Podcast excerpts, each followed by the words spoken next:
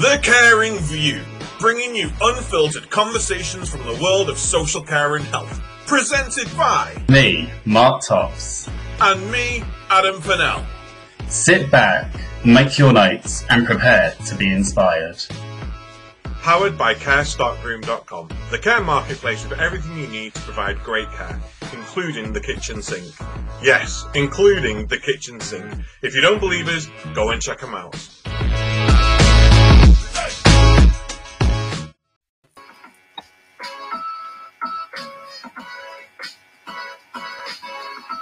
Hello. A slight delay there. How are you, Adam? Oh, Mark, I am good. I've got some last minute like heat hitting me today that is made me slightly giddy. I don't know why. I'm terribly giddy. And I can tell you now, if I see one more person on TikTok showing me what they're having for dinner, dinner, dinner, I don't care. I don't care what you're having for dinner. I don't care whether it's onion, potato, whatever. Stop invading my TikTok. Every single person's at it. Breakfast. Oh, stressing me out. I'm not even joking. I go on TikTok to unwind and I'm faced with that every five seconds. Although they say the algorithm shows you what you want to see. Maybe I'm in denial. Maybe I should start telling people what I'm having for dinner. I don't know. How are you? You weren't here last week. I wasn't. It feels like it was weeks ago that I was here. It was obviously only a week, but it was yeah, no, I went ago. away. It was weeks ago. No, I went away with the family. So yeah, gutted to miss last week's show on recruitment. So I watched it back. There were some amazing tips for providers on there. So it was a great show. Oh, honestly, it was so good last week. It was so so good. I mean, you know, obviously you weren't there, which helped. No, I'm joking. It, we really did miss you last week, um, only because I know you're so passionate about recruitment, and we were getting into the the realms of what should people be paid in social care, and I know you've got quite a strong um, uh, belief on that. So it'd have been good to have you in that in, in, that discussion. But no, it was a really good week. Some really good tips. I've had some really good feedback throughout the week from that as well. You know, people are saying that it's benefited them, it's changed the, the way that they're thinking, and they're looking at new routes. So uh, no, that was that was um, quite good.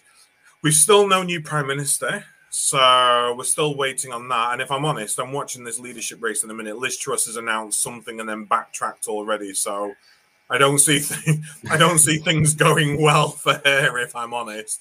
And Rishi Sunak is just doing Rishi stuff, isn't he? He doesn't really care what's going on as long as he's wearing big expensive trainers and telling people how much money he can save us all. I mean, he wants to start charging people for not going to the doctors. Now, I know you and I have different views on this, but that's a strong policy to come out with before you're even prime minister, isn't it? It's going to divide the masses quite quickly. Yeah, yeah. I mean, I, have I've kind of lost interest in it. I kind of think none of them were talking about social care, and I kind of thought oh, it's the same old. But yeah, so Rishi came out with this ten pound for a cancellation, like if you don't turn up, which I personally agree with. So I have to pay fifty five pound if I don't turn up at the dentist. So I'm kind of used to having to pay that fee already because I don't turn up because um, work kind of takes over or whatnot. I mean, if I booked a doctor's appointment though, I would 100% turn up so it does baffle me why people make appointments. And they had a number of doctors on that was saying that people make these appointments at like 8 a.m. in the morning for like an hour down the line or two hours down the line and then don't come in. Well, surely if you've made an appointment an hour beforehand, you should be there and you've yeah. blocked that slot for someone else. So I personally am in favour of charging. But how that would work it'd be a logistical nightmare. And then what would happen if somebody couldn't afford to pay and bits and pieces? But and where will the bloody money go? Because it's not going to go to the NHS. Let's not be daft. It wouldn't go back to social care. It can be the new social care levy. Oh, you're winding me up. I, you know, I you know, get, I understand. I do get the annoyance of people not showing up to their GP appointments, but I think it's very difficult to deal in absolutes with stuff like that because what if they have a cognitive impairment and they genuinely keep forgetting? And even if they're phoned and gone, why aren't you at your doctor's appointment? They go, I didn't know I had one. I'm completely unaware to it.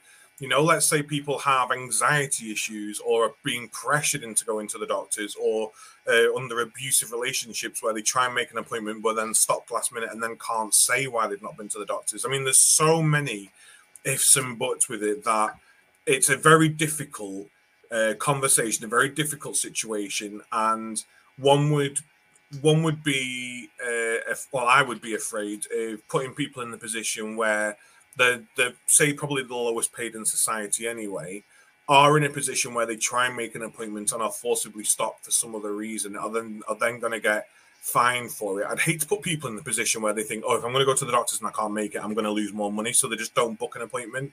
So then there's like that sort of ignorance in health, and it's a very difficult one. I think, I mean, we've had this conversation. I think the system needs a reform. I think the system needs a full change. I don't think just charging the people is the answer. I think health and social care needs a full, complete, top down redo. But yeah, no, 100% agree. I think when it comes to doctor's appointments, I don't understand why we've kind of dropped off the whole video calling and bits and pieces. Why is it now you've got to go back into the surgery when we've had two years of not not doing that and it worked well. But yeah, I completely agree that it does need a whole change. I mean, saying that, I can't remember the last time I was at the GP. Um, I remember I had to like it was like speed dating because I was like had ten minutes and I was like I've got this this this this and this is like I'd saved up my Anyone my allowance of GP visits and it's like no you can only discuss one thing and it's like oh crumbs which is most important. Um, other than that, anything we should be discussing right now? Anything major we should be discussing? Not that I can think of. No, it seems to be a quiet week for social care, really. Unless there's anything you can think of. No, there's still a lot of people concerned around PPE. Obviously, we've we've you know we had the heat wave and PPE was um, in debates um, around then. I think for me, it really is just trying to make sure that this momentum of social care stays now during the sort of government upheaval. We've got summer where, I mean, everyone who knows what I do, my work's incredibly busy all the time. But even I can see um, semi officials dropping off now because, oh, it's August. It's summer. Nothing gets done in summer. And I'm like, oh, I'm sorry. Does care not continue through the summer months? What's going on? You know, I don't have children. So it, uh, August is like December is like February to me. So doesn't make a bit of difference. But I do worry that we may lose a bit of the momentum. And like you say, Mark, nothing's really spoken about about health and social care between the leadership race, which for me is worrying. And not that I'm going to vote for either of them um, if they get into post, but it would be nice just to hear one of them talk about health and social care. Um, but you know that is what it is. You could hear me rant all day long if you wanted to. Well, let's get on with tonight's guest, shall we, and show. So tonight we are talking care home activities, although I am very conscious that care home activities is not just all, we need to be discussing activities in home care. So we'll come on to that as well. But tonight we are joined by Hilary Woodhead and Natalie Ravenscroft from National Activity Providers Association, NAPA, Amelia Pace, who is the head of lifestyles at Castleford Care, and Caroline Benham from Bright Copper Kettle. Good evening, everybody. How are you? Adam and I were saying before we went on air, it seems so strange having so many people joining at once. So I don't know whether it's worth us doing a round robin quickly for anybody that doesn't know you. So Hilary, if we come to you, hello, isn't it? Hello, everybody. It's lovely to be back. Actually, I think it's about it's about a year ago that you invited me before, and I had a lovely time. So thank you for having me back. I too have my fan, Adam. Have to say, not going very far without this at the moment. So we are fan friends this evening. Um, yes, I'm Hilary Woodhead. I am the Executive Director of NAPA, the National Activity Providers Association. We are a national charity and membership organisation, and everything we do is in support of care services, prioritising well-being. So our main focus is around championing the role of activity providers and professionalising the view of activity provision across the care sector. So a little bit about me. Thank you very much. Natalie, on to you. Hello, my name is Natalie Ravenscroft. I'm the Wellbeing Support Manager here at NAPA. Um, I manage all the support services um, that are under NAPA from the support line to the support and share network. Um, and I also um, support an internal advisory group made up of activity providers, also known as the uh, APA group. Um, and they form collaborative approaches and, and co-creation towards resources and advice um, around what, what they need within the care sector. Thank you very much. Welcome. Amelia. Hello there, I'm Amelia. I am the head of lifestyles at Castleford House Nursing Home and I'm in charge of um, developing, creating and planning the activities in our care setting. Thank you very much. And last but not least, Caroline, good evening.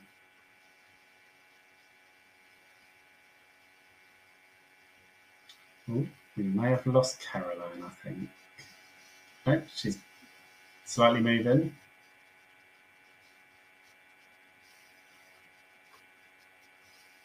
We'll, we'll come back to Caroline when she rejoins us. So, I wanted to dive straight into tonight's show. So, there's quite often been a debate about whether there should be an activity coordinator in a care home or not. And I think last time you joined us, Hilary, you very briefly touched on this. So, Natalie, I'll come to you first because I know that you're championing um, activity coordinators. You want to see it as a professional role. Why is it is why is it important? Care home. I'm sure Hilary's going to smile at this now because she knows exactly what I'm going to say. It's important to have an activity provider, as we call them at NAPA, because they have so many titles. Um, it's important to have an activity provider in a care setting for many reasons, and the main one being um, they are the individuals that will conduct, guide, support, and organise wellbeing programs and the structures. And if I can put it into simple terms for you all to visualize, because not everyone works in the care sector that will probably be watching this channel. Um, some people may live in it, some people may have someone they know in, in, in the care service. If you can think of an orchestra, you have a conductor at the front, and that conductor is the individual that will not play an instrument, but they lead everything. And it's similar when it comes to an activity provider. We have many different um, musicians, if you want to look at it that way, within our care services, within our care setting, where, wherever that is, who all have a talent and can play a certain part in a beautiful piece of music. And it is the activity provider, in my eyes, that is the conductor of that. And while they might dabble in a bit of music, they certainly are the ones leading that beautiful sound. So that is my answer. Thank you very much. Now, a conductor, like you said, stands at the front and conducts and leads it. In my experience, so many times the activity coordinator makes the plans and then it's overridden by the manager or by the senior member of staff on that shift. What can we do to stop and prevent that? Do you have any advice for that at all? Yes, of course, we've just written a, a, a well, just written, we've just co-created an absolutely fabulous resource. Uh, I am going to plug it because it has been created by care home leaders um, and, and also activity providers um, with My Home Life England and NAPA, members from the APA group, and also um, we had two roundtable um, open workshops for anyone to come along.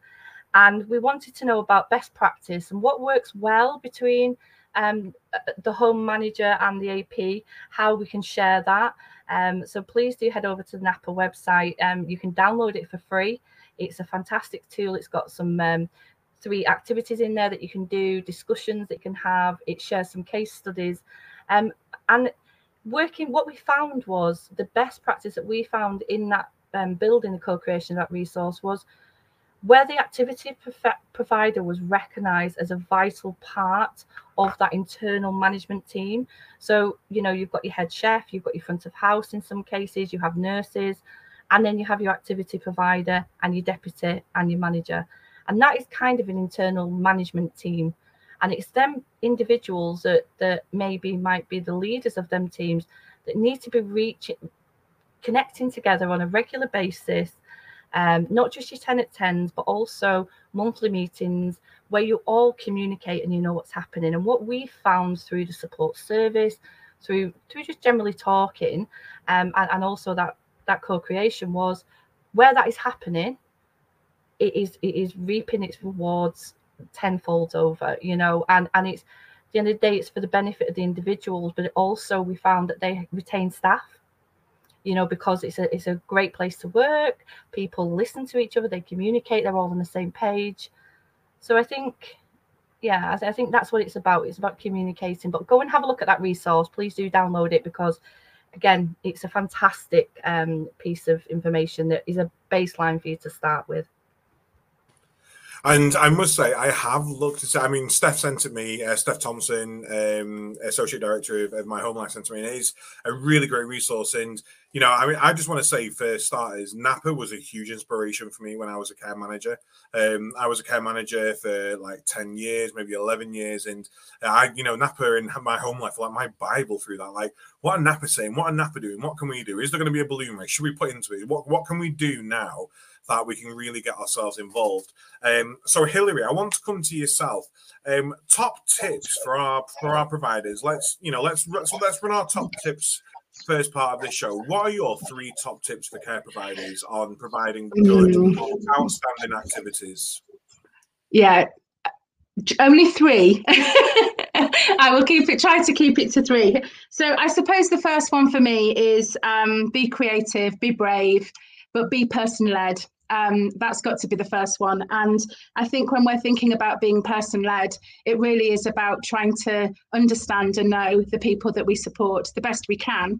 And that that isn't a done job six months into supporting somebody. That's something that is ongoing as people's needs change, as we get to know them more and more and we build relationships with them. So I think that's that's the first one.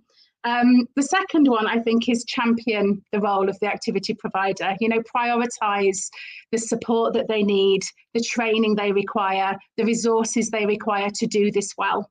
Um, and as Natalie said, you know, that, that essential relationship between the, the care service manager and the activity provider, um, you know, if that's given the time that is required, then everybody will um, everybody will benefit.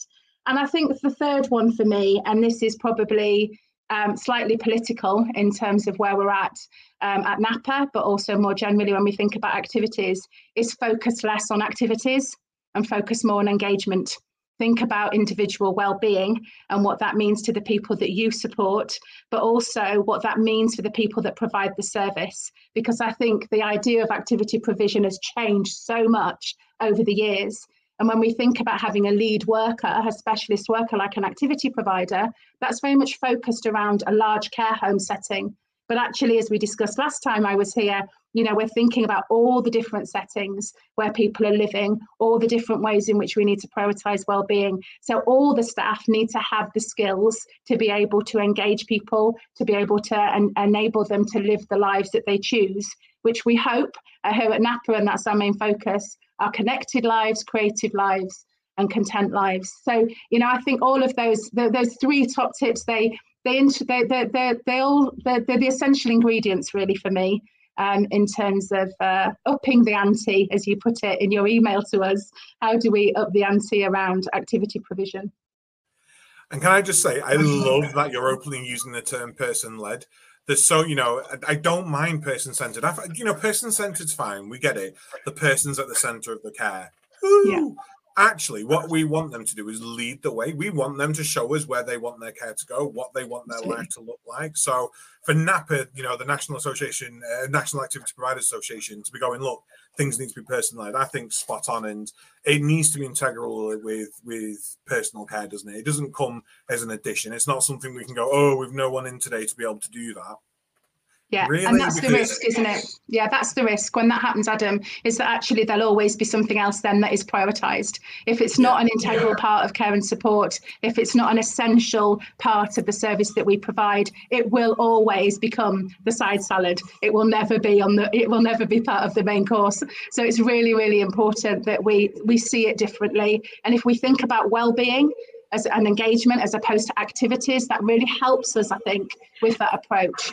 Um, if we have that mindset, the approach will follow.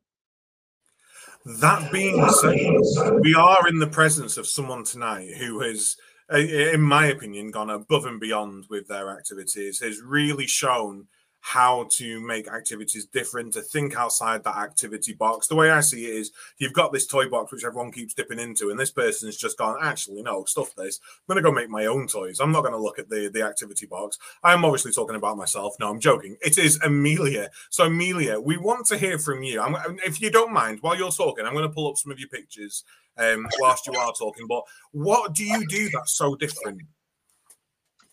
I think I don't look at activities as I don't know, like not as an activity, I guess. I think I look at it as more as like their well-being, like their quality of life. And you do get very generic activities in care settings, you know, like bingo, you know, crosswords and whereas they can be important to some people, for me, I'm I'd rather think outside of the box. You know, you're right. I take that toy box and I just tip it upside down like this isn't this isn't for me. I want to do something outside of that box. And I think with dementia and you know, I work with a lot of dementia here, you do get a, given a lot of barriers and you know like oh you know they've got dementia they can't go out in the rain they can't they can't go in a hot tub how can they do this and i don't agree with that and my kind of ambition, I guess, and my aim in, in my role is to kind of defy those barriers and make sure that they live the most fullest life. I don't see why they should have to come to a nursing home for the end of their life. It should be to live. And I think I try and provide different and innovative activities to kind of fulfill that, I guess.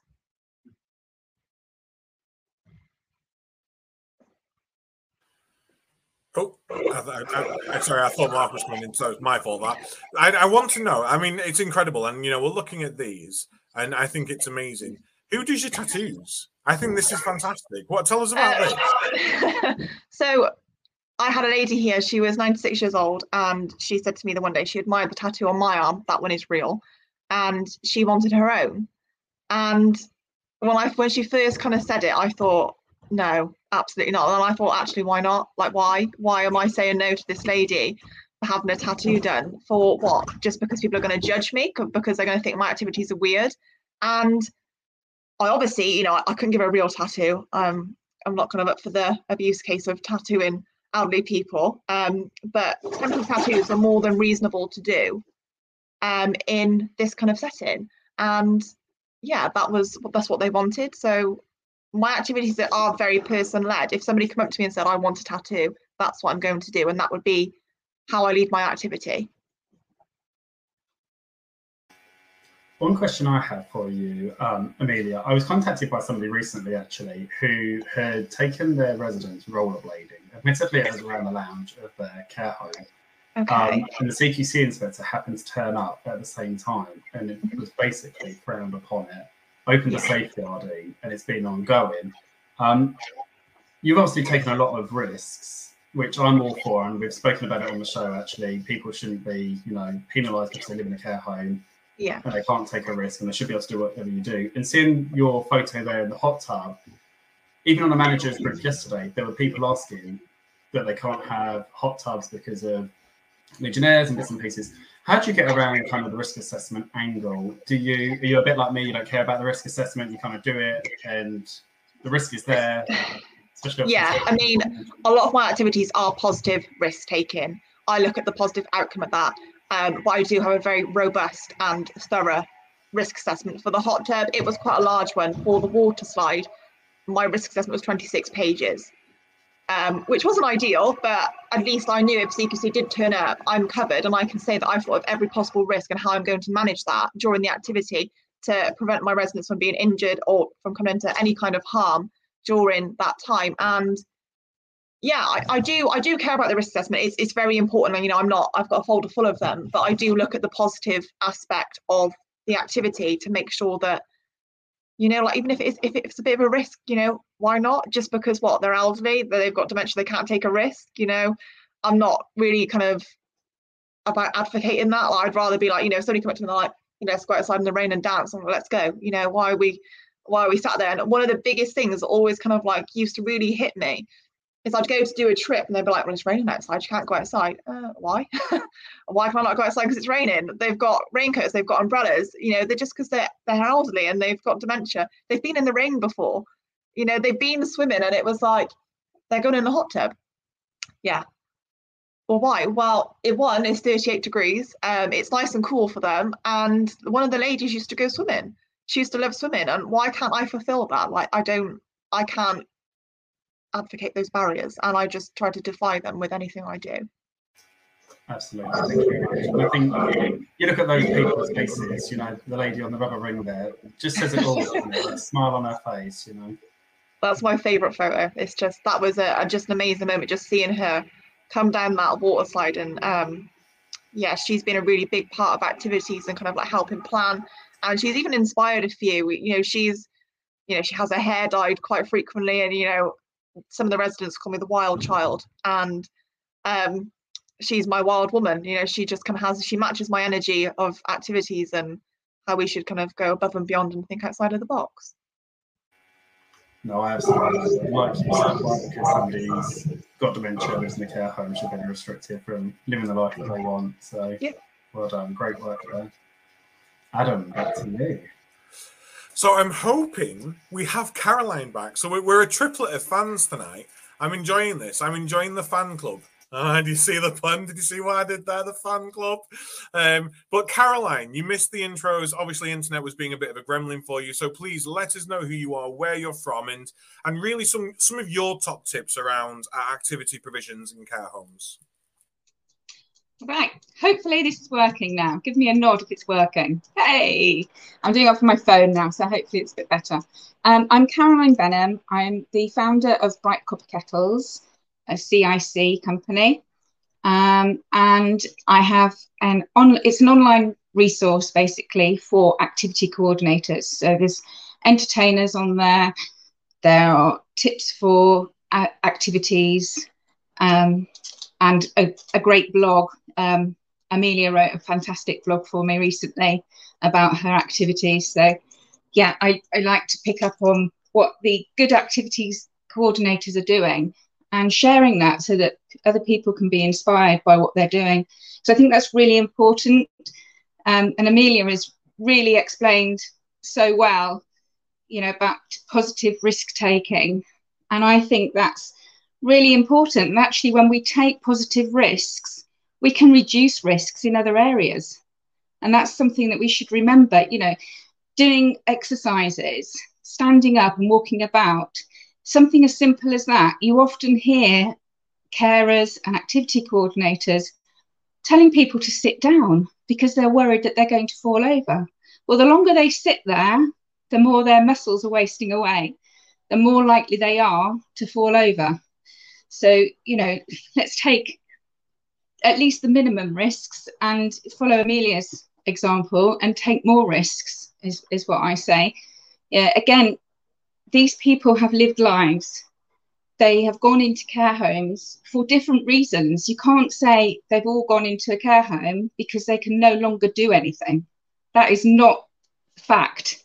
The fact is that they've gone in for different reasons, that they need different support, different types of support in different ways, um, that you know sometimes it's because they want to be they're fiercely independent and they don't want to rely on family and friends.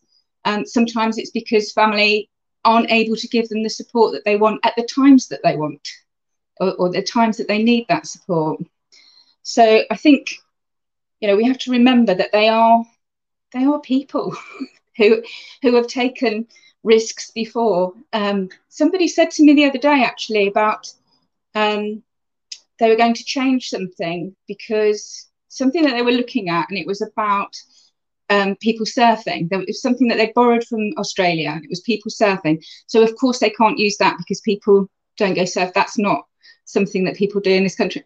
Actually, yes, they do. Just because you haven't done it, people do go surfing. And if you speak to a lot of the older people who are living in care homes now, you know, some of them are going surfing in their 60s, 70s um, just because they've now gone into a care home doesn't mean that they're not interested in people surfing, even if they're not doing it themselves. And in some instances, there are certain actions that they could replicate that remind them of the, the, the things that they have done, the risks that they have taken previously. Um, so, uh, just a big up really for me, Amelia for setting the right tone there um, for the activities. Um, and I think one of the main things that we need to remember when we're looking at whole home activities is what are we trying to achieve um, for the whole home or what we need to achieve for the individuals. So, are we looking at reducing the number of falls? So, we're looking at more active activities, or are we looking at socializing better? Um, you know, I, I quite often see people going out of their way and saying that we're, we're going out into the community and we're you know trying to bring that into the care home which is great it's fantastic that they're doing that but they seem to forget that the residents again you know, were living their life in the community before they went into the care homes. And very often their family members, they all know each other. Simple thing, have a coffee morning where care home residents, active, uh, their families and their friends can come in and they can have a jolly good chat. And, and sometimes you get daughters will say to their mothers that are in the care homes, um, you know, oh, do you remember so and so? This is her daughter. And then she'll realize that actually it's somebody that she knew that was living in the care home. And she didn't even realize that that's who it was, somebody that she was at school with, perhaps. So, you know, we really need to get to know the individuals through their families as well and not, not cut off the family members and their friends. Um, and actually, sorry if I'm going on, I had a phone call this morning, uh, this afternoon, from a lady who was trying to find another lady who had been moved into a care home. And I've spoken to her before, and she's actually rung me back because she'd lost the number for the care home. And basically, the family had moved her friend into the care home, and it was her friend had phoned from the care home to say where she was, but she hadn't got the details to contact her back. I managed to find the number for her and give it to her. Um, but it's just a reminder, really, of trying to help them keep those connections of their friends as well. It's not just family, it's their friends that they've been in regular contact with before they've moved into residential care. So sorry, that was that was me on a rant, really. But no, thank you very much, Hilary. Did you want to come in there? Yeah, can I just, I just wanted to add something about risk taking, which I think is really, really important. And um, it's something that we've spent quite a lot of time thinking about over the last couple of years during, during the pandemic and beyond, is that we are supporting people who are in receipt of care and support with complex care and support needs now. And the skills and resources that the staff need to be able to do that creatively are greater than ever before. So, whilst we advocate positive risk taking, absolutely, we also need to bear in mind that many of the people living in older people's care are living with dementia. They're living with moderate to advanced dementia, with impaired communication, etc., etc. And many of them are in the last year of their life.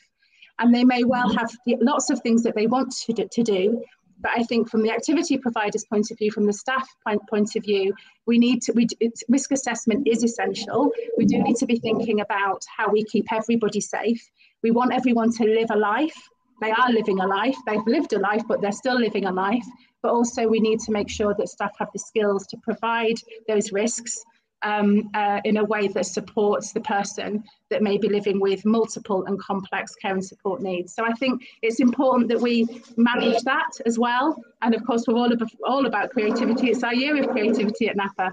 But. I do mm. think we really, really need to think about how services have changed. And I know you've done a lot of work around this, Adam and Mark, to support staff in terms of their resilience um, and to think about what professional development needs staff need to be able to, to support people with far more complex care and support needs than ever before. I think when it comes to risk assessments and managing uh, said risks and making sure everyone's happy and safe, I do think, I mean, I agree with you. There is the onus on the homes, it's the onus on the person receiving the care, their relatives and their families. But I do think there needs to be a seismic shift within the regulator themselves because they are so quick to go, oh, this is risky. you shouldn't be doing that. But then they'd also go, you're doing nothing in your home. So I'm going to rate you down because you're not safe and you're not caring. And it's like, well, come on. You know, double edged sword here, whatever the word is, or the, the, the parable is saying, or whatever it is. You know, cut us some slack here. So there has to be a mutual understanding and a mutual respect. I mean, I remember, and I'm one of these people who believes activity, no offense, Napa or anyone else, is a bit of an archaic term. I like occupation, I like meaningful sort of um, presence, I like anything that shows that it's, it's something about them. We had a chap who smoked loved smoking, absolutely adored smoking, was part of his life, made him happy. And he fell outside while having a cigarette and bashed his head. And the first thing the paramedics said to us when they came here was, What was he doing outside smoking? Um, well, he was outside and he was smoking. Well, what do you think he was doing outside smoking? Well, why was he allowed to do that? Because it's his home. It's what he likes to do. We've got a risk assessment in place that says he's completely capable of looking after himself, but accidents happen. Why are we so quick to point the finger of blame? Yeah, absolutely. And I think you're right about that's what I was saying about that shift from activities to engagement to, to well-being, and that is so individual, isn't it?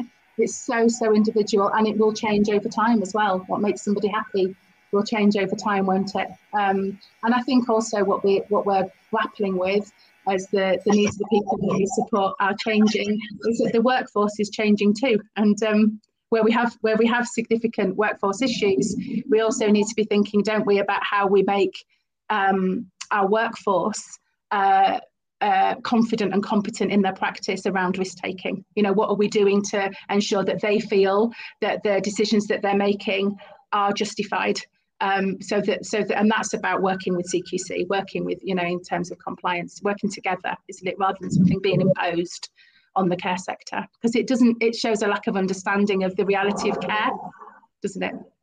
Yeah.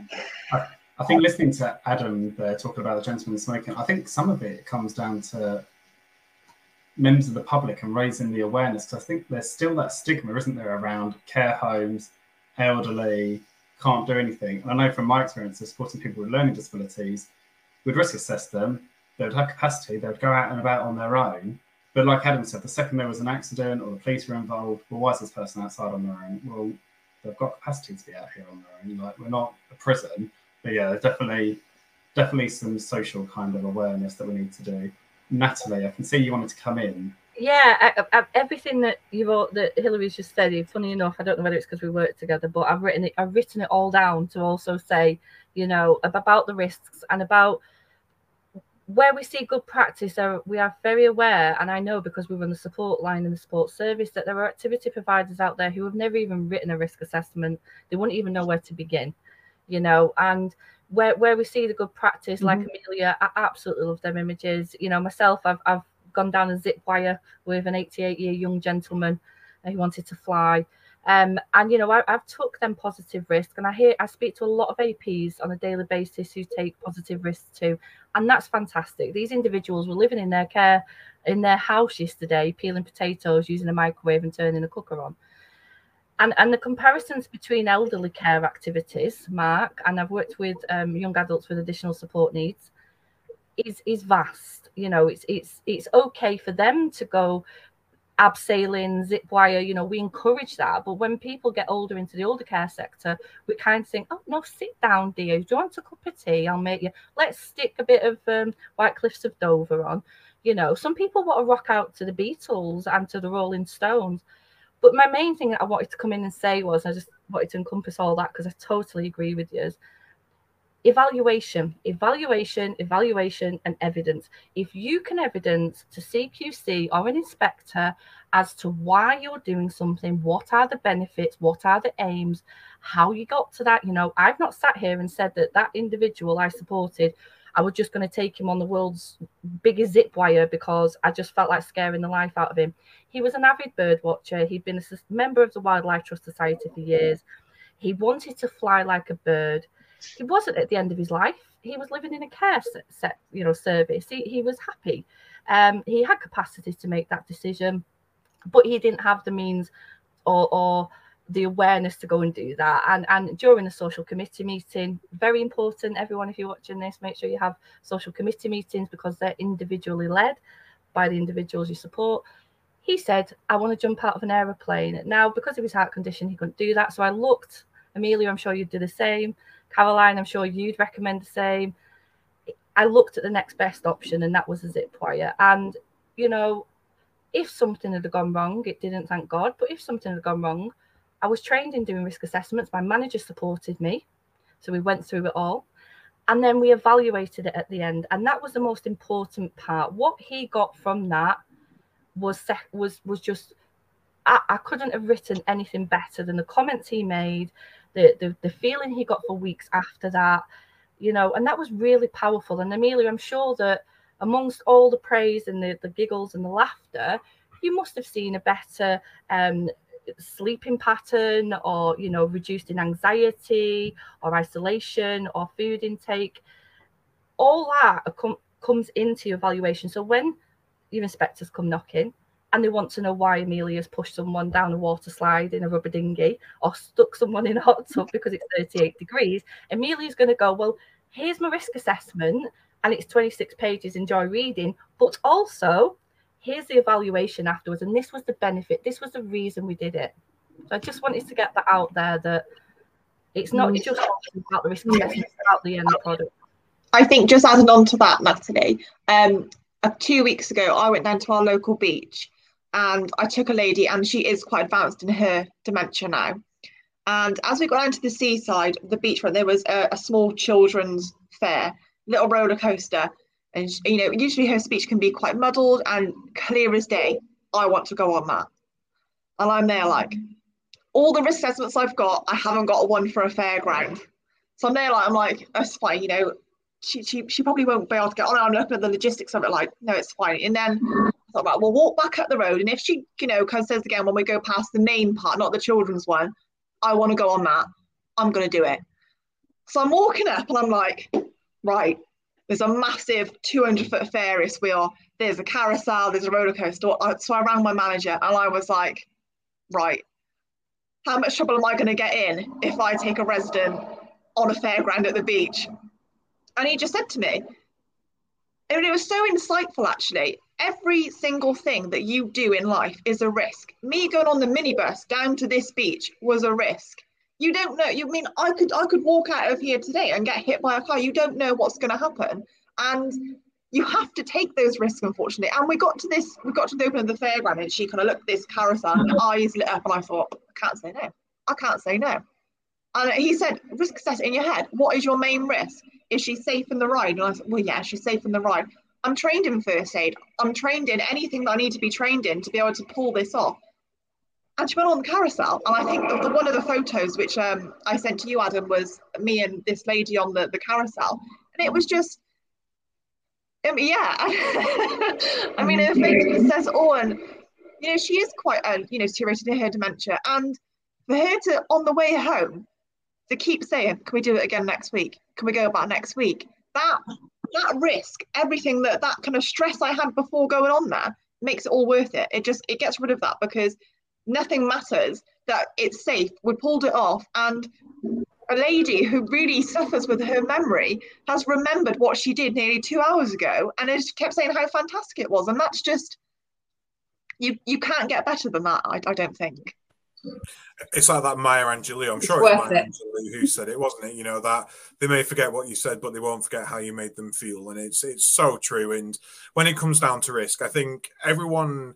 I mean, Mark and I will know this because we've done a lot of peer support in our in our times as managers, and people go, "Do you have a risk assessment for using a, a recliner chair?" And I'm like, "No, I don't. I have a generic risk assessment which you can apply to anything in any situation." And I think when it comes to like yourself, uh, Amelia, when you're out doing your ad hoc things, all you need to know in your head is what is this person's mobility? Are they, um, uh, you know, do they have a condition that's going to make them break easy and, and, and cause any issues? Are they on blood thinners? Do I need to be making sure that there's nothing there that's going to cut them? Um, and if you know the answers to all of those, backdate your risk assessment when you come home, or just message your manager going, I've assessed the risk, it's this, we're going to do it, I'll fill the paperwork in later. We know the people we're supporting, and it's, you know, that's where it comes, isn't it? It's really, like you say, person led approaches and and getting to know them as, as, as people. Caroline, I want to come to yourself because obviously um, you've got your little directory on your website of, of entertainers um, around the countries and and what people can utilize within their homes. What would you say the most um, frequently sought after type of entertainment, outside entertainment, is for care homes? Mm-hmm.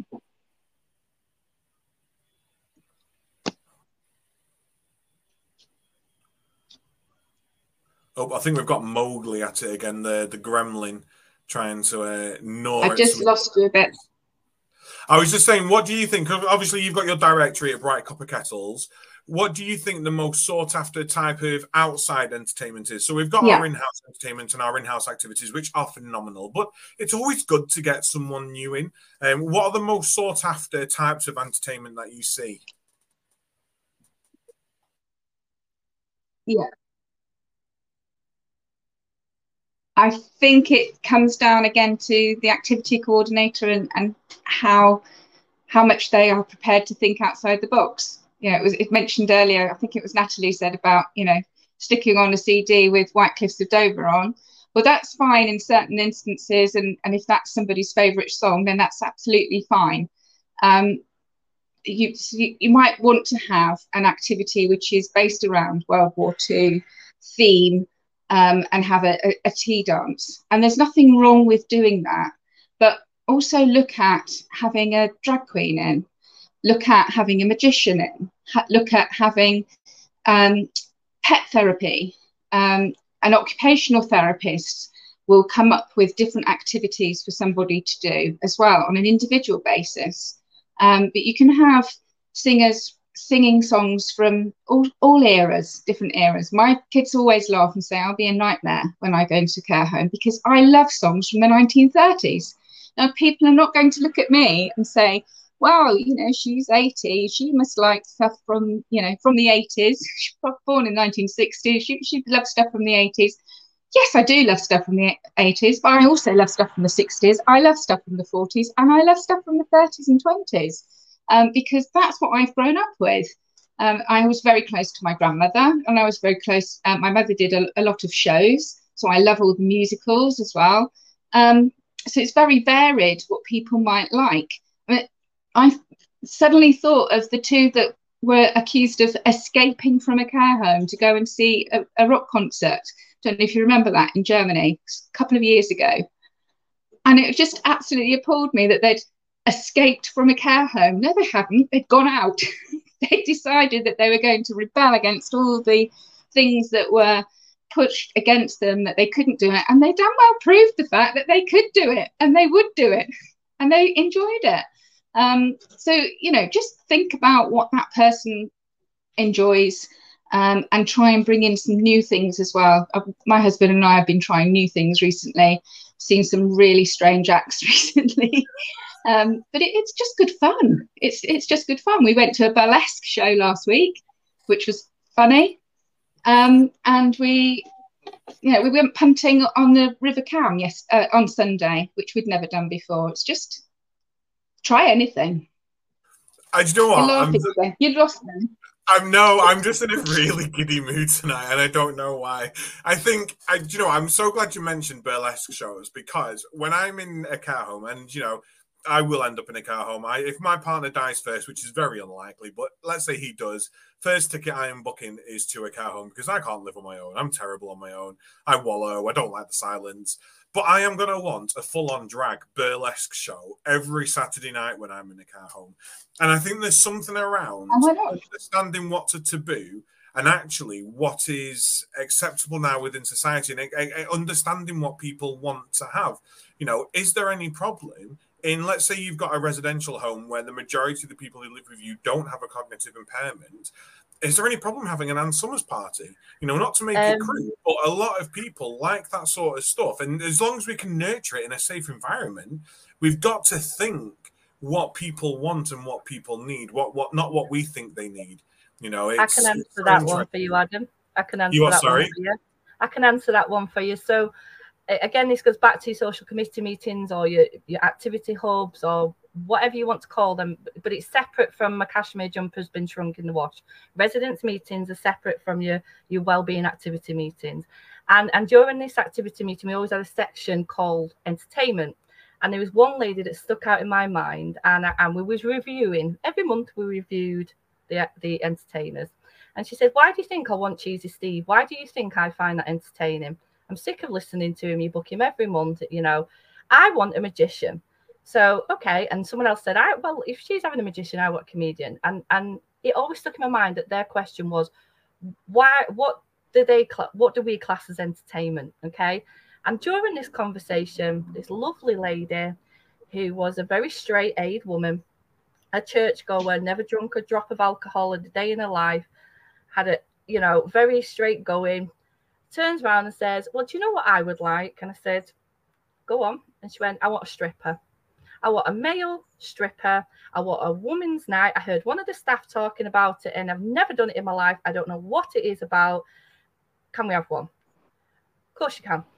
So obviously we went back to the organisation. We're all about they were all about inclusivity and being diverse, and um, you know, and and everyone that come to that night, including the staff that joined in with them, they had a ladies' night Ann Summers at the beginning. And although he didn't strip fully, um, that it, the whole idea was that that was what them individuals wanted to do. And quite frankly, I'm very confident to this day that she still tells everyone and she still shocks mm. everyone when she does and she enjoys that saying I've actually and yeah he he danced around her chair and she was very very pleased with that so I think it is like you say Adam and Caroline totally and utterly about being led by them individuals you know yes it's great you can get an entertainer for 50 pounds for an hour and we all got a budget but that's us booking that entertainer you know I I, I love history I'm going to want history talkers. I'm not going to want someone singing down a microphone with a, a speaker, which is great, but that isn't entertainment to me. Mm. And I hmm. know Hilary would want someone performing show tunes and, you know, she'd love the theatrical side of things coming in because that'd entertain her. So I think it all it all comes back yeah. down to Adam. All comes back to this person led approach to well being. Thank you very much. And yeah, I completely yeah, it's agree. person first, and then think about the barriers and how to overcome them. Absolutely, absolutely. One thing I wanted to discuss tonight, I'm very conscious of time, and then we've got a comment that's come in um, that we'll bring up. I wanted to discuss home care and activities in home care because obviously it's something that's not really spoken about. I know that when I was managing one of the Bluebird Care branches, it was something that was on our standard inspection because it was something we were doing. But do any of you have any tips? And I, I can share kind of what we were doing back back in the day. Um, but does anybody have any tips for home care and how they can increase the amount of activities? Hilary, I can see you putting your hand up. Yeah, I think I'm really pleased that you've raised this tonight because I think we when we think about activity provision, we often do think about care homes, don't we? And we think about whether they're small, medium, or large care homes. But of course, we also know, as I said before, that people are living for longer at home with complex care supports before they even go into the care home. And so we need to think a bit more creatively. Um, all of our, I think, out of our three, we've got about three and a half thousand members, and the members of the care setting.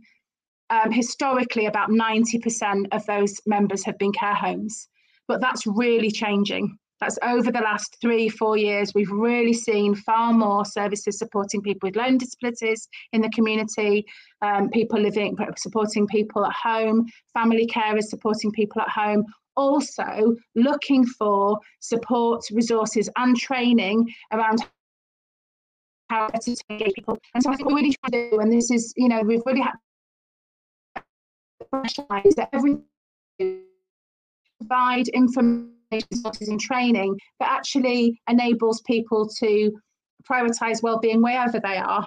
And i think you're absolutely right. All of those top tips that we shared should be transferable wherever somebody lives whether they're in a care home whether they're you know at the day center whether they're in hospital whether they're living at home. And i think one of the things that we perhaps need to get better at particularly you know for us at napa is supporting those services or people who are supported at home to think creatively to keep those community connections going so that when they do if they do and they may not but when they do or if they do make that transition into a longer term care facility such as a care home that actually those connections are, are, are, are still established and we're just continuing them. We're not kind of restarting them or reintroducing them so I think my top tips would remain, Mark, to be honest. But I think perhaps as service providers, as support providers, we have to think differently. We have to think about what else, what else might some of these services need from us um, to, to continue to think creatively and to engage people. And that not may not be an activity provider that's doing that. It might be a family carer, it might be the next door neighbour, it might be the guy at the corner shop um, who, who has a chat with Bob when he picks his paper up every day. You know, it might not necessarily be employed staff. Um, but it could well be home care providers, um, etc. as well. So it's thinking. I think we need to start to think differently, don't we, about where people live their lives and, and how some of the approaches that we've developed, these person-led approaches developed, how can we adapt those um, to be helpful and appropriate wherever people are? And I think there's also something about how do we stop living within our little care plans as well. You know, so it's like I'm going to use home care for an example. So your visit's four till five fabulous. And during that visit, you need to make sure that they've mobilized, they've exercised, they've had something to eat, um, and then that you've given them the medication or make sure that they're taking the medication. So they're like, oh, there's nothing we can do really because we've got to get back in time, we've got to have dinner, we've got to do this. When actually, well, why don't you go walk to the local chippy, pick something up, bring it home. You've had your exercise, you've got your dinner, and then you can do the medication when you get back. And that in itself is a variance in their life. So it's taken away from the monotony and the sort of the, the same old, same old. It's broken from the routine slightly, but it's also given them an activity. It's, it's ticked everything off within their care plan in a different way. It's a different approach to doing it. Um, so yeah, we have had a comment um, come through in, um, in the chat, and I'm going to try and read it all, but I have terrible eyesight, so forgive me. Uh, so weight bearing and resistant exercise activities are so important for old people to keep bones strong and healthy, uh, to help if uh, falls were ever to happen. Uh, and I'm always falling over. Uh, it's not just the older people. Uh, amen. Um, being inactive makes your muscles and bones lose strength. A number of studies have shown that exercise can remodel the brain by prompting the creation of new brain cells and introducing other changes. Uh, and reducing uh, sedentary behavior um, can prove a way to improve brain health, especially. So true. Um, any tips, Amelia, that you've got for people to get them up and about moving? Because obviously you're caring for and supporting for um, a number of people um, who have got varying health degrees and um, and mobility um, capabilities. So, what are your top tips for getting moving for everyone? I mean, I think your um, your slip slide, whatever it's called, had people who were were hoisted, you know, who were non-weight bearing. So, yeah, if ever was an expert to talk to on this, I think um, exercise-wise, here we before the pandemic, we had two weekly um, exercise sessions, which unfortunately stopped during the pandemic, and where they lost business during COVID, weren't able to restart them we do have a lady that comes in and she's like a mobility specialist and she works on a drum class using huge exercise balls which gets really good engagement. But i think really my kind of advice on getting people up and moving it's got to interest them. You know if somebody come up to me and they're like oh we've got a bird show outside i'm petrified of birds. I'd be like get lost. I'm not coming with you. It needs to be something which is which motivates them. It needs to be something that interests them. You know if i say to one of the ladies who i know for a fact if i said we're going on trip, are you coming? She'd be there, sun hat on, let's go at the door. It needs to interest them. It needs to kind of, it needs to motivate them. It needs to be person centered to them, which makes them want to do it. You need, you know, that engagement needs to be focused on their likes and dislikes. And, you know, like, I really like the the comment of Caroline about like, you know, like innovative things, things like that. Like you said about pet therapy, and I'm a, a massive advocate. The noise in the background is actually our therapy bunny um, having the zoomies at half past eight at night. And you know, a lot of a lot of our residents at the moment, um, if you get the bunny out and she she's very placid, we're very lucky. They're up and they want to help look after her. They want to feed her. They want to interact with her. And you know, even like the home care side of things, I haven't done home care and I can't really comment too much on that because I don't have the experience but anything is an activity. Anything is an activity when you actually think of it. I mean that could just be like folding the tea towels up or folding the washing up if that's meaningful to them that's an activity in itself. And that could it could be anything doing the washing up household activities. I mean we we quite often get residents to hoover. You know grab the hoover you know get get a cloth come and help me tidy up over here. Get them involved in day-to-day activities. Because although I like the idea of they live here as, and it's a really nice hotel and it's really posh and I do lovely things, I also want it to feel like their home. And if you're like, oh, come on, come and help me with this washing, fold it up, or you know, there's a few dishes, can you help grab them and bring them from the kitchen? They do it because that's what they're used to doing. And I, and I and I love the fact that here we're really good at kind of involving people on day-to-day activities as well as those special events, which is exciting, but also keeping them as part of their routine.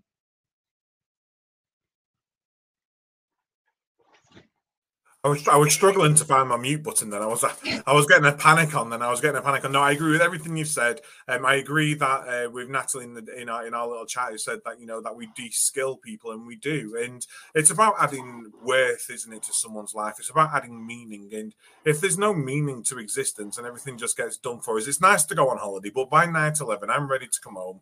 I want to see my cats. I want to put my own washing on. I want to sleep in my own bed you know, it's nice to have things done for us to an extent, but we all need that sense of worth and that sense of well-being. Um, we are pretty much at time every week. This this time absolutely flies, but you are all experts, and this is a really great conversation. So I'm just going to ask for one more tip from everybody. So parting words of wisdom. We might make this a regular segment on the show because we do do it every week. I'll get like a little jingle that comes up for it. Uh, parting words of wisdom, and I'm going to go around as all. So I'm going to start with yourself, Hilary. I think for me, and I think this kind of sums up probably all of the conversations, is let's move away from this focus on what what we're doing at 11 o'clock from activities. Let's move towards thinking about individual, individually led opportunities to improve and enhance well-being. That's that's kind of where where I think we're at, where I think the sector's at. I think we've had we've learned a lot. Um, we've still got a lot of work to do, but I think that has to be where we're heading now. Spot on, spot on. Mark.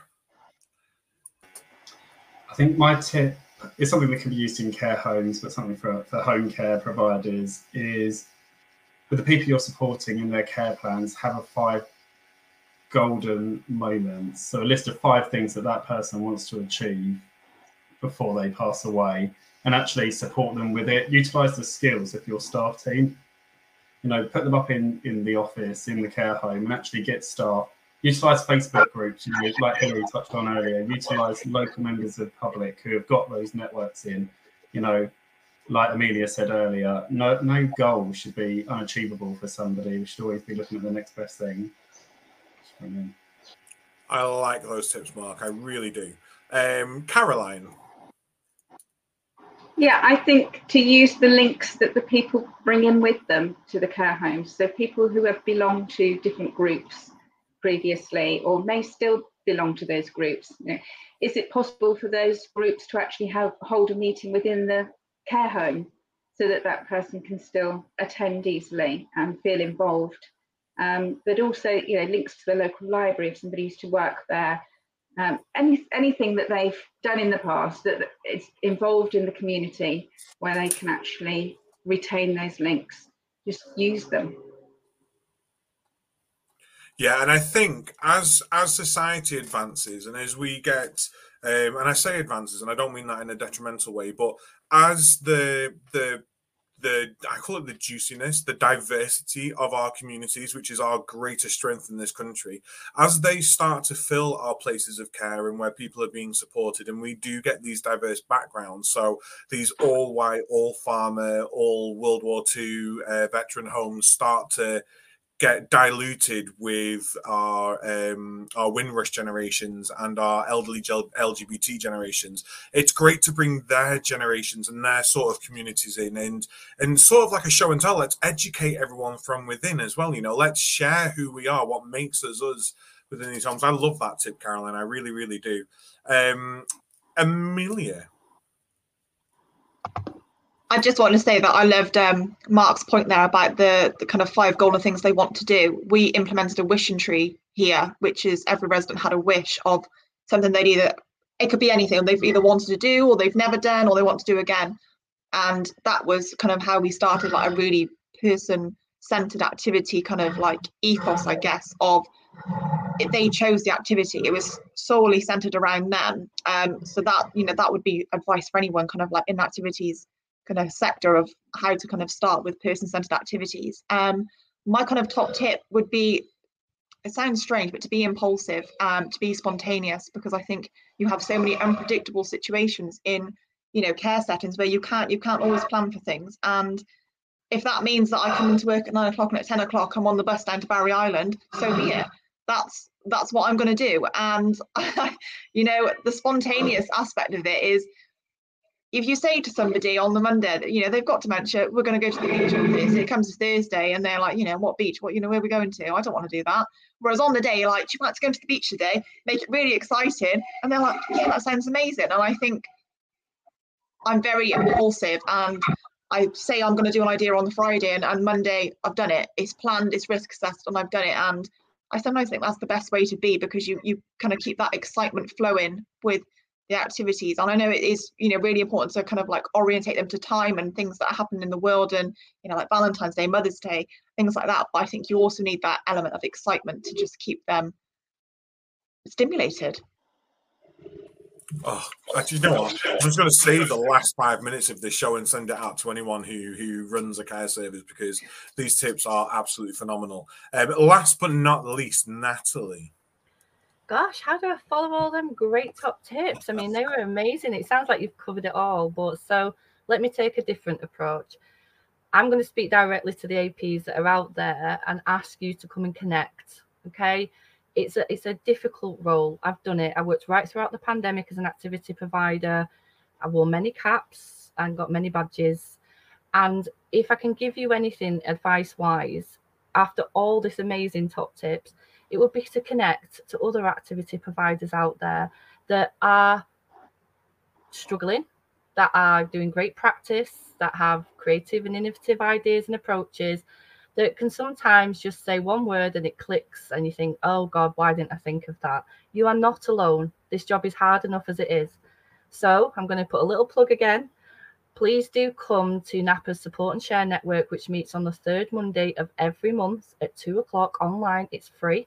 It's confidential. You will get, we have theme topics. You pick them topics. We're just there to support and guide you. Okay. And use the NAPA support service as well um, if you need anything. So I just thank you very much in training. I, have got to keep going back to training, Adam and Mark. You know, I'm connecting is one thing, but you can't do something to achieve what Amelia is achieving, which is phenomenal, absolutely phenomenal, you need to have some awareness training and support by your managers. And there are resources there available. So give us a shout. It's a, plug but it's a it's a it's a val- valued plug. Thank you very much. And yeah i completely agree with natalie. Network and make sure that time is in your diary. And we all know what it's like working in social care. There's always something that crops up but make sure that time is diarized and protected because it'd be so easy just to cancel the meeting and say oh, i need to do this or so and so hasn't come into work or they're off sick or whatever. So make sure you take that time for you because actually that's going to be part of your professional and personal growth. Adam, you've got to follow all these amazing top tips. Before you close us out, what would be your top tip? Oh, I'm going to be really boring. And I'm going to say if activities feel like a chore, you're doing it wrong. They need to be fun, they need to be effortless. You need to have that culture in place you know, you've got to have everyone on board. I mean, we did Pirates Days, we had casino nights, you know, we had all sorts while we were doing um, our activities. And I will say some people found it a chore because they didn't want to get involved and understand the need for it, where actually we shouldn't be thinking, oh, we must get this done because laundry needs to be done before the night team comes on. No, night team know we're having a really good day. Night team can come in early and help, or we can just look at how this activity goes and run it across both shifts. I remember some nights I was up till midnight watching opera with the ladies on our second, second bottle of Chardonnay because that's what we did. You know, they didn't go to bed till one in the morning, so why not watch opera with Chardonnay and then get up at, at 12 o'clock the following day? You know, it's about making sure that you're doing it for the right reasons. And if it feels like a chore, you're doing something wrong. It doesn't mean give up, it doesn't mean stop. It just means have a look at your approach and figure out why it's not working. Ask the people you're supporting, is it the stuff they want to do? Ask your teams why they're not enjoying it, and then just figure it out because you will figure it out together as a team. You will all figure it out. So, a boring one, but culture will stop activities feeling like a chore. Oh, I'm closing the show, aren't I? I'm done. I was like sitting back there waiting for like another conversation. I mean, this has been fantastic. I've absolutely loved it. A pleasure to, to meet you, Caroline and Amelia and Natalie, and wonderful um, to have you back, uh, Hilary. Uh, Bright Copper Kettles, Castleford House, Napa. Please do go check them out. The links are all in our comments. We will update our uh, descriptions for the video and for our podcast um, tomorrow, so you can access all of their stuff there. But it's been an absolute pleasure to talk activities tonight. Um, next week, we're on a bit more of a serious topic, so I promise I will not be giddy next week. Um, I've quite enjoyed having a good chuckle tonight. um, but we are on um, uh, CST therapy, I think, next week, Mark, aren't we? Cognitive stimulation therapy. We are indeed. I very quickly loaded the spreadsheet because I thought you were going to unit like you normally do. I was like, oh, God, what's next? But it is CST dementia next week. I usually just go, so Mark, what are we doing in three weeks' time? And like, I'll have a look, I'll have a look. Uh, so yes, please do make sure that you do join us next week. As always, live from 7.30 on uh, YouTube. You will be able to catch up with the rest of our shows um, on uh, podcast and on YouTube. And we will be having some exclusive interviews coming soon to our podcasting site as well. So do to, uh, you know, look out for those. Uh, until then, thank you all so much. I'm sorry we've kept you longer than usual. Have a good evening and we will see you all soon. Thank you for listening to The Caring View. You can find us on YouTube, Facebook, Twitter, LinkedIn, as well as various podcasting sites. Please don't forget to subscribe, like, and share to become part of the conversation.